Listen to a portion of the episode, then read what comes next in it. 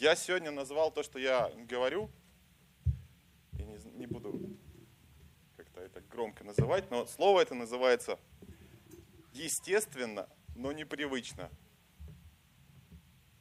И я тут притащил мышки. Сейчас вы поймете, зачем я это сделал. Э, у нас проходит домашняя группа с сороками по пятницам. И вот мой друг Костя, он как-то сказал, говорит, а ты пробовал вертикальную мышь? Я говорю, чего? ну, типа, я говорю, нет, не пробовал. Но он мне говорит о том, что у нас там у одной сотрудницы болела рука, и ей сказали, говорит, купите вертикальную мышь. И пройдет. И она купила, и прошло. Вот. И я говорю, интересно. И я стал смотреть, что же это такое да? Ну вот все мы знаем, как выглядит мышь здорового человека. Обычная, да? Ну вот просто мышь. 95% мышей в магазинах, они выглядят вот так. Теперь внимание, как выглядит вертикальная мышь. Я покажу э, вертикальную мышь на ютубе, чтобы все видели. Вот. Это дичь. Вы когда на это смотрите, вы думаете, что это? Что это такое? Ну, то есть вот все нормальные мыши лежат в магазине, и одна вот такая. Ты думаешь, это Квазимода подойдет и скажет, наконец-то я нашел тебя. Возьмет и, ну, и пойдет, типа, что это такое? Или там, знаете, как тиранозавр. Ну, то есть, для кого, кому? Выглядит просто дико до тех пор, пока ты не возьмешь ее в руку. Вот ты когда берешь ее в руку, что-то ломается в голове. Потому что, смотрите, вот расслабьте руку. Вот так. Расслабьте руку. Теперь поднимите ее. Теперь поверните. Удобно? А так? Вертикальная мышь, как оказалось. Я заказал ее в магазине себе, естественно, и мне же надо попробовать. Это то, что я держу, вот мышь, это то, что я держу большую часть своей жизни в руках. Думаю, надо попробовать. И знаете, что я заметил? Эта штука выглядит в целом как христианство. На вид выглядит очень сомнительно. Стоит дороже, чем вот ну просто мышь. Но когда ты попробуешь, что-то ломается в голове, ты понимаешь, в смысле? Ну, то есть я оставлю ее, чтобы из вас, ну, каждый попробовал, ну, если захочет. Вот взял так и понял, о чем я говорю. Ты когда пробуешь христианство, ты понимаешь, что это как вот здесь вот положение руки, естественное положение твоей руки, кисти, так и христианство. Это естественное состояние человека. Оно естественное. Мы так созданы, чтобы вот в таком состоянии пребывать. Выглядит странно. Почему? Потому что 90% людей, даже больше, наверное, они пользуются вот обычной мышью, они живут обычной жизнью. И они не пробовали никогда этого. И поэтому это кажется странно для людей. Они думают, ну как, в смысле, вот так? Не. Ну, кто в здравом уме купит вот это? Дороже, чем как бы... Это если тебе только кто-то не расскажет, ну, из твоих знакомых, которым бы ты поверил, то ты тогда, может, попробуешь. И то неизвестно. Ладно, мне это больше не надо. Мешается. Положи туда. Вот. Смотрите, я купил мышь. радостный, притащил ее домой. Поставил. Взялся, думаю, как классно. Как она в руке лежит. Но происходит дальше следующая интересная вещь. Я больше 15 лет держал в руках мышь, которая мне неудобна. Но она привычная. Эта мышь привычная. А это удобная, но непривычная. Представляете себе, что в голове происходит? тебе эту держать удобней, а эту привычней.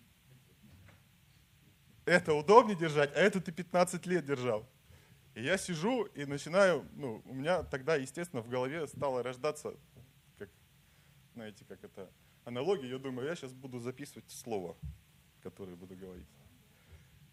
И смотрите, я держу эту мышь, и там задействованы немножко другие мышцы, и она удобней, но тебе никак не с ней, не, ну как бы она удобнее, но хочется перевернуть на обратную. Ты берешь, переставляешь руку на обратную мышцу, думаешь, да что такое? Это я не могу теперь пользоваться, она не, ложится. То есть такое ощущение, что что-то не хватает тебе. Как вот, ну знаете, у нас в христианстве так, мы как бы хотим вроде бы полностью погрузиться в Бога и полностью все, но нам это не, при, ну, как бы, непривычно. Нам привычно там. А там привычно, но уже неудобно, потому что ты знаешь, что вот так может быть. Что может быть, ты приходишь к Богу, и у тебя все, у тебя все хорошо. Но привычки тянут назад все равно. Они как бы нас...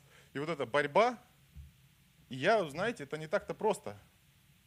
Я пользуюсь ну, новым девайсом. Понятно, что он лучше для меня, удобнее. Я там выбирал, чтобы он через USB заряжался, там по Bluetooth подключался, вертикальный скролл и вот это вот все. Вот. И мне приходится к этому привыкать. Я привыкаю. Костя говорит, я привык, я больше другими пользоваться не могу, в принципе. Я только такой теперь пользуюсь. Я не знаю, куда дальше пойдут устройства ввода. Вот. И как они будут работать. Но смысл такой – что надо нам, как христианам, перемещаться в эту естественную для нас среду обитания, пусть даже она нам непривычна, все больше и больше. Вот. И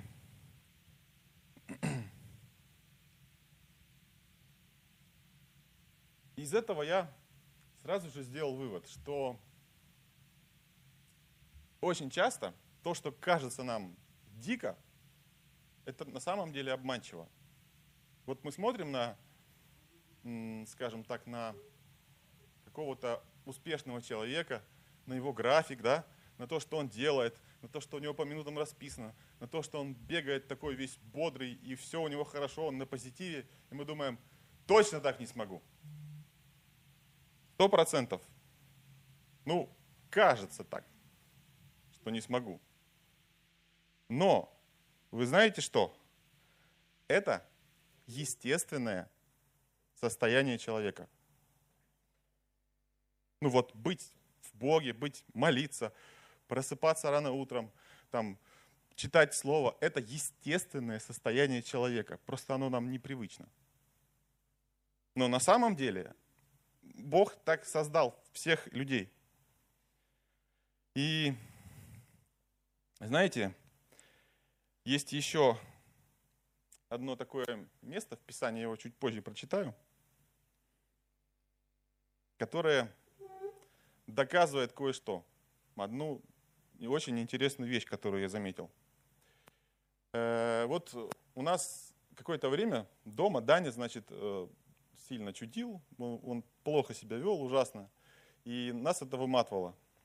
И я вот на какое-то время, вот места, где он обитает, они приходили в беспорядок, и я уже этот беспорядок, как бы постепенно планка понижалась, понижалась, понижалась, и мы, нам уже никак было, знаете, поддерживать это на должном уровне, и он так съехал. Но потом, значит, мы все-таки собрались силами и решили это все приводить в нормальное состояние. Это касается любых наших историй, любых наших, э, скажем так, сфер. Это касается порядка вот этого, да? Почему я об этом говорю, сейчас поймете. Э, я увидел вот что. Для того, чтобы поддерживать беспорядок на том уровне, на котором он сейчас есть, вам тоже требуются силы. На самом деле. Тоже нужны силы, все равно. Для того, чтобы поддерживать э, жизнь, как бы так сказать, человека, который, ну, знаете, как бы на расслабоне расслабился и вообще уже, ну, как бы опустился, грубо говоря, вниз – для этого тоже нужны силы. Так же, как для того, чтобы поддерживать беспорядок, как бы это ни прозвучало. Потому что если ты не будешь его поддерживать на этом уровне, он скатится дальше у тебя. И теперь настало время места из Писания, и моя быстрая проповедь, проповедь, слово подойдет к концу. Так вот, как, ой, я не записал какое это место. Господи. Я записал это место, но я не записал. 14 глава. Э, Господи, это притча о блудном сыне. От, от Луки 15 глава, да? 14 стих. Когда же он прожил все, настал великий голод в той стране, и он начал нуждаться. И пошел и пристал к одному из жителей страны той, и тот послал его на поле пасти свиней. И он был рад наполнить чрево свое рожками, которые ели свиньи, но никто не давал ему. Придя же в себя, сказал, сколько наемников у отца моего избыточествует хлебом, а я умираю от голода. И здесь мы видим, что для того, чтобы поддерживать жизнь в таком опустившемся состоянии, тоже ведь нужно, нужны силы. Мы же никогда не видели с вами людей, знаете, вот, которые вот так расслабились, пустили жизнь на самотек и выглядят счастливее некуда. Им тяжело. Потому что беспорядок поддерживать труднее, чем поддерживать порядок. Если у тебя в жизни бардак, тебе этот бардак тоже надо поддерживать, и это труднее, потому что ты не можешь найти это, где у тебя тут лежит, собраться там, ну вот все это, если оно в беспорядке, оно постоянно приходит в негодность, с этим надо что-то делать. Это труднее. И мы видим из этой притчи, что он вроде как бы и свиней-то пас. Даже, да, то есть пошел работать, пасти свиней, но ему даже рожек, которые они ели, и то не всегда давали. Ну, то есть, но никто ему не спешил, скажем так, давать э, свиной еды. Он работает, ну просто и тратит, я думаю, примерно те же самые усилия, что он тратил в доме отца, но просто он получает за это, ну, свиные рожки. Он тратит ровно такие же силы, а может быть даже и больше, чем бы он тратил в доме отца, на то, чтобы выживать, но просто получает за это свиные рожки.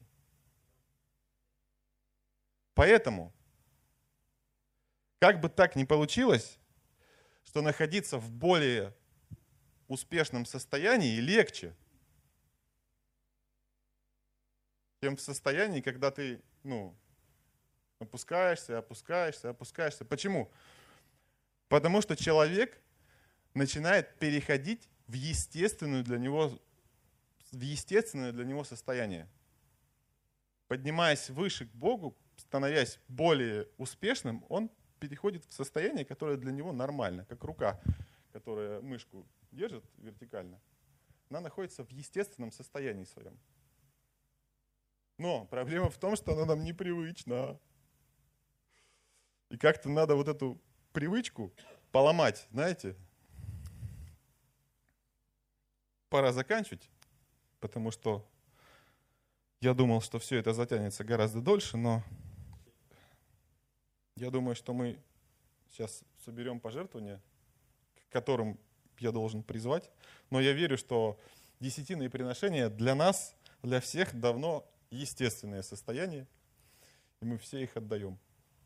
Потому что это вообще как, ну, знаете, как минимум из того, что мы можем сделать для Бога. Вот. Слава Богу, давайте помолимся, встанем.